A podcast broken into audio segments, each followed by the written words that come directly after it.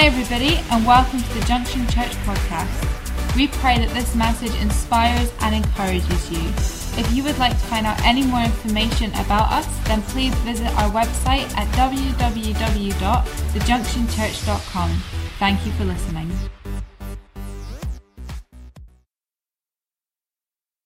Oh, welcome to baptism night.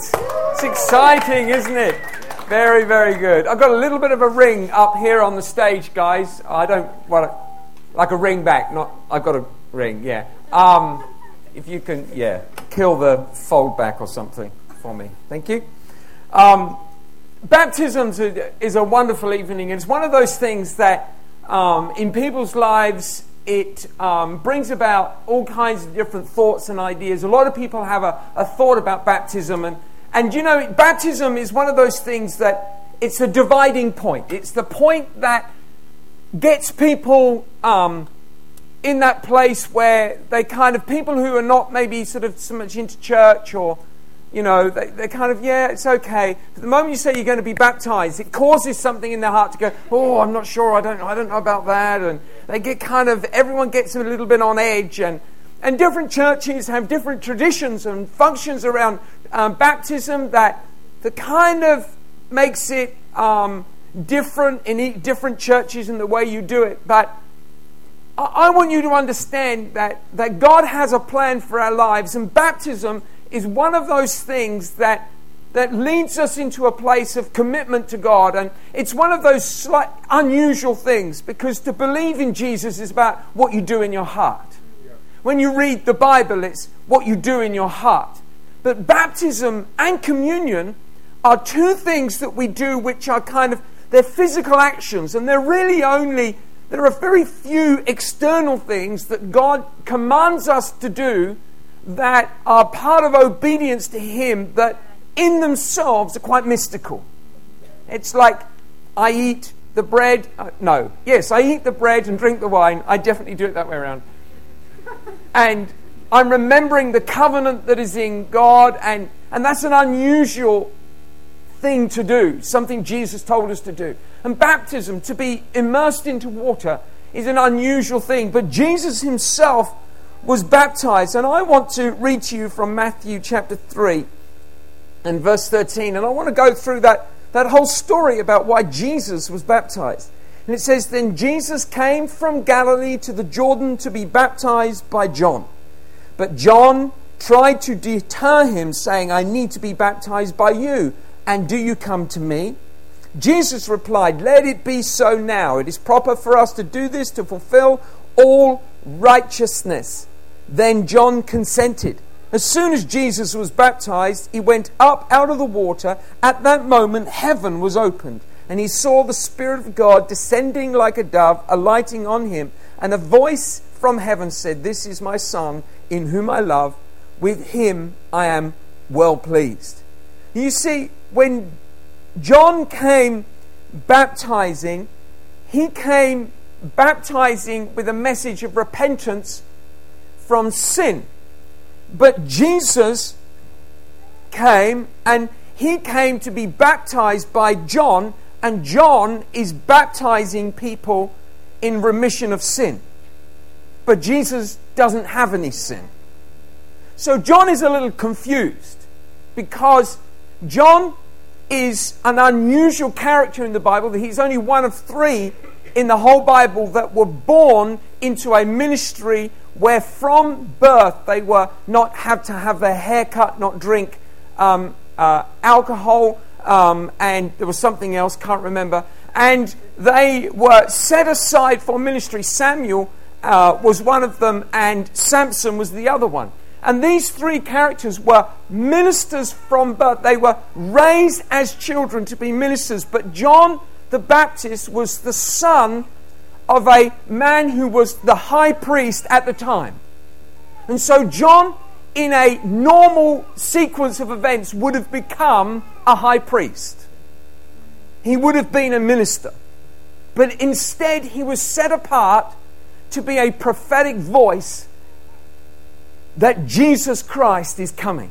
And so Jesus himself comes to John the Baptist, and John, he, he's kind of, he, he knows he's representing Jesus, but he's still at the same time, so you are you are the savior. He's kind of he's in this place. He knows Jesus is righteous, but he's he's a little bit confused because he's a man like you and I. We obey God, but we, we're confused in the process.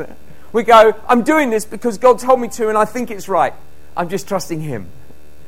And so John is in that point, and he looks at Jesus and he goes, I, I can't baptize you. you. You should baptize me. And Jesus said, No, to fulfill all righteousness, you should baptize me. Now, now John, at that point, he consents. In other words, he gets it. And what he got was that Jesus had to be baptized by John because John represented the priestly ministry. Now, in Israel at the time, baptism wasn't a uh, wasn't an unusual thing. It says that John's in the in the desert preaching about sin, and literally hundreds of thousands of people are going out to the desert to hear that they're sinners and, you know, it's not a popular message, right? It's not like, it's not a brandable thing so well. You can't put it out there on Facebook. Wow, let's go and hear about how sinful we are in 40 degree heat. it's, not, it's not a decision which uh, you know, you're naturally going to make. But there was a cry in people's heart for change, for transformation, to find something, a way in which they can step into something new. It was like a period where, that we all have at the beginning of New Year when we see the gym membership coming up and we go, I want to try something new. And, and so here they are, the nation of Israel. We're like, I want to get rid of this captivity of who I am. I know I'm a sinner. And they came into the desert to be baptized. Now, listen, even the Pharisees came to be baptized. You see, baptism wasn't unusual to the Jewish people, it represented when you were immersed, you were immersed in the water and you came up, and it was a way of transition from one life into another life. The high priest or the priest would be baptized into a high priestly ministry. There wouldn't just be, okay, it's now your turn, little bit of laying on of hands, it's now your turn. They would be immersed. The anointing oil would be poured, and they would be baptized and immersed. They would come up a high priest. So when Jesus was baptized, he was baptized because Jesus had to be a minister to minister to the people to set them free. It says in the book of Hebrews, let me read this to you. It says in Hebrews chapter 9 and verse 11, but Christ came as high priest of the good things to come with a greater and more perfect tabernacle, not made with hands, that is, not of this creation, not with the blood of goats and calves, but with his own blood, he entered the most holy place once for all, having obtained eternal redemption. You see, Jesus, he came as the priest and he came as the lamb. He was the priest that ministered on our behalf. He came as a priest, and the priest represented man before God. When the high priest in the Old Testament, the Old Covenant, the old the priest would come and he represented you and I before God so that we um, there was some kind of representation of our sin before God that there may be remission of sin. But it never worked because there was no sacrifice, no offering that was good enough. And so Jesus said, I will be the sacrifice. But to be the sacrifice, I also need to be the minister. And so for Jesus to start his ministry, he can't just stand up and go, you know what? I think I'm going to have a ministry. He wasn't. He had to minister to the people righteously. To fulfill all righteousness, he had to righteously set the people free. And the only way to set the people free was to receive the anointing to give up his old life of being a carpenter and to rise up as a minister to come minister to the people. Now, Jesus had no sin, but he still had to be baptized because to be baptized by John meant that he was now going to be a minister ministering to the people. The Bible says that he is the Son of God, but more than that, he says he is the Son of Man. He came as a Son of Man and as a Son of God. Isn't that extraordinary? So when Jesus was baptized, he went down into the water, a carpenter, and rose up a high priest to minister to the people. And as he rose up, the Holy Spirit came upon him, and the anointing and the authority that God had ordained for him was placed upon his shoulders that he may then go into the desert and deal with the devil who had been causing such a problem to so many people for so many millennia. God had ordained Jesus to be the priest and the minister, man, that he would stand up to the enemy, put him in his place, that there may be someone who can stand on our behalf and give up their life that we might be set free. Isn't that extraordinary? See, when Jesus was baptized, he came and he was baptized to fulfill all righteousness. That righteousness may be fulfilled and that authority may be taken a hold of. I want you to know when Jesus came and he commanded us to be baptized, this is what it says in Matthew's Gospel. Matthew chapter 28 and verse 18. And it says, And Jesus came and he spoke to them, saying, All authority has been given to me in heaven and on earth. Go therefore and make disciples of all nations, baptizing them in the name of the Father and of the Son, of the Holy Spirit, teaching them to observe all things that I have commanded you, and lo, I am with you always, and even to the ends of the age. Amen. You see, when Jesus says, He says, All authority has been given to me, go and make disciples, baptizing them. See, when Jesus came, he had authority. He had authority because it was rightly given to him because he had fulfilled the requirements of the old covenant. When Jesus ministered healing, he did it under the old covenant, not under the new. Everyone's gone silent. He didn't minister the old covenant. The new covenant didn't start until Jesus died on the cross. When Jesus healed, he healed under the old covenant. The old covenant had a lot of healing in it. He raised people from the dead under the old covenant, not under the new. He ministered life from the old covenant, not from the new. Why? Because he was under the old covenant. He was showing them how powerful the old covenant was. That's why he said to his disciples, He said, Greater things than these you will do when I go to the Father. Why? Because the new covenant is greater than the old covenant. And so Jesus, he says, All authority has been given to me because I am the one who has fulfilled the requirements that the law demanded. The law demanded that there may be a high priest, a great high priest. The law demanded that there would be a perfect lamb. And Jesus fulfilled those two requirements. And so when Jesus came and he gave his life and he spoke to the disciples, after he had risen from the dead, and he said, All authority is given to me, because I've fulfilled all things. And now I command you to go and baptize. So when someone tonight comes and says, I'm being baptized, when these six wonderful people come and say, I want to be baptized, what they're saying is, I want to come under the authority of Jesus Christ. Now, when Jesus came under the authority of the Father, authority was given to him. When you come under the authority of Jesus Christ, authority is given to you.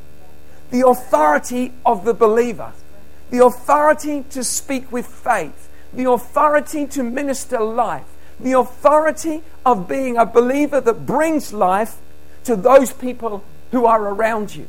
I want you to know when you give your life to Jesus Christ, you are the message of Jesus Christ to the world of the people around you.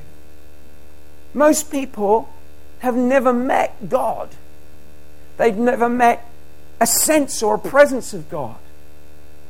And many people haven't met Him because the church hasn't presented Him. But I want you to know tonight that we are the church of Jesus Christ and we are here to present the life and the grace that Jesus Christ has given. Authority is given to us because we have said of ourselves, It's not me, it's you. It's not my life, God, it's your life. I give up my life and I let your life reign in me. You know, it says in Colossians, and let me finish with this. It says in Colossians chapter 2 and verse 9, it says, For in him, that's Jesus, dwells all the fullness of the Godhead bodily. That's quite a lot, isn't it? When you think about it, in Jesus, excuse me, in Jesus dwells the fullness. And you, everyone say me, you, you are complete in Him. You are complete in Him. How many, how many times do you feel incomplete? You are complete in Him who is the head of all principality and power. He's talking about authority. Principality, the head of principality and power, that's the boss. When I went up church today, the, the twins who are in the church, fabulous boys, who, and um, they said, I ran up the stairs, and they're standing at the top of the stairs, and they went, one of them went, Are you the boss? he looked at me, Are you the boss? I looked at him and I'm the boss's boss. I'm the boss, boss, boss. If there's any other boss, I'm their boss. Looked at them, walked away. Just you know, I'm the.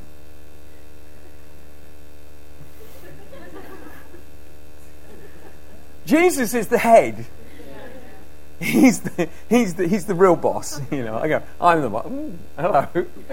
There's a real boss now. The real boss has turned up. Oh, no.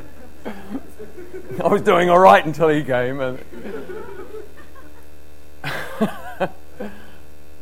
See, he is the head of all principality and power.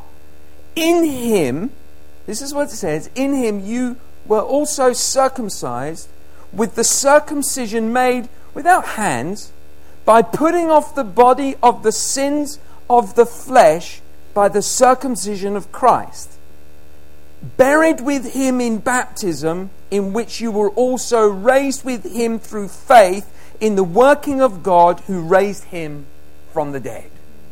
You see, when we are baptized, we cut away from our lives who we were and we are raised up new believers in Jesus Christ. We're raised up with authority to minister new life. Baptism doesn't save you. It wasn't designed to do that.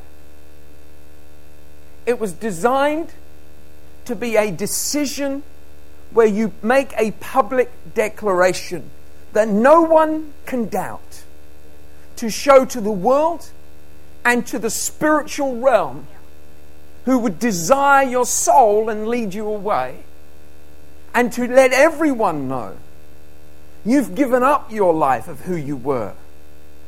It's no longer I who lives, but Christ who lives in me. And so you go down in the waters, your old person, but the Bible says the circumcision of, the, uh, of, of sin that Christ has made in their life, not made with hands, but that which Christ has done by faith in Him through baptism. And so our life is a life of separation, of declaration that we just say, you know what? I don't want to be taking care of myself. I want Jesus Christ to take care of me. I'm going to give my life to Him. I'm going to show the world that my life belongs to Him. There are many things we would like to be in control of. But I reckon it is better to humble our hearts and say, Jesus, take control of my life. Let me be a servant of you. If I can follow you, Jesus, I know you will take care of me. You know, the amazing simplicity of this message. It's been preached a million times, perhaps a million, million times. How many times has this message been preached? In millions of churches across the globe, on every Sunday and many weekday nights across the globe over 2,000 years. It's never changed. It hasn't been added to or taken away because Jesus fulfilled it all. You can't add anything to that message. And you sure as heck can't take anything away from it. Because Jesus said, You give your life to me, I will make you a new creation. All things have passed away. Behold, all things have become new. You know, tonight, later on, we're going to give you an opportunity to just make a response to Jesus. But before we do that, I want to give you the opportunity of witnessing six amazing people who are going to give their life a declaration and obedience to God by being baptized.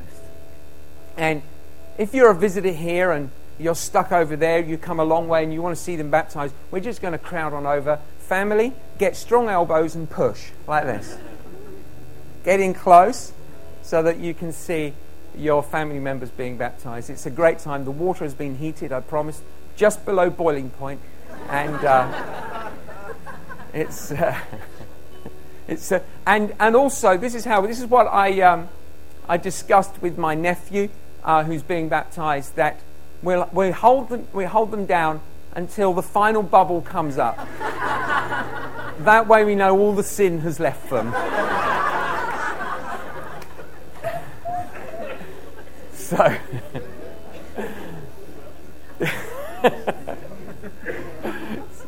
it's going to be good.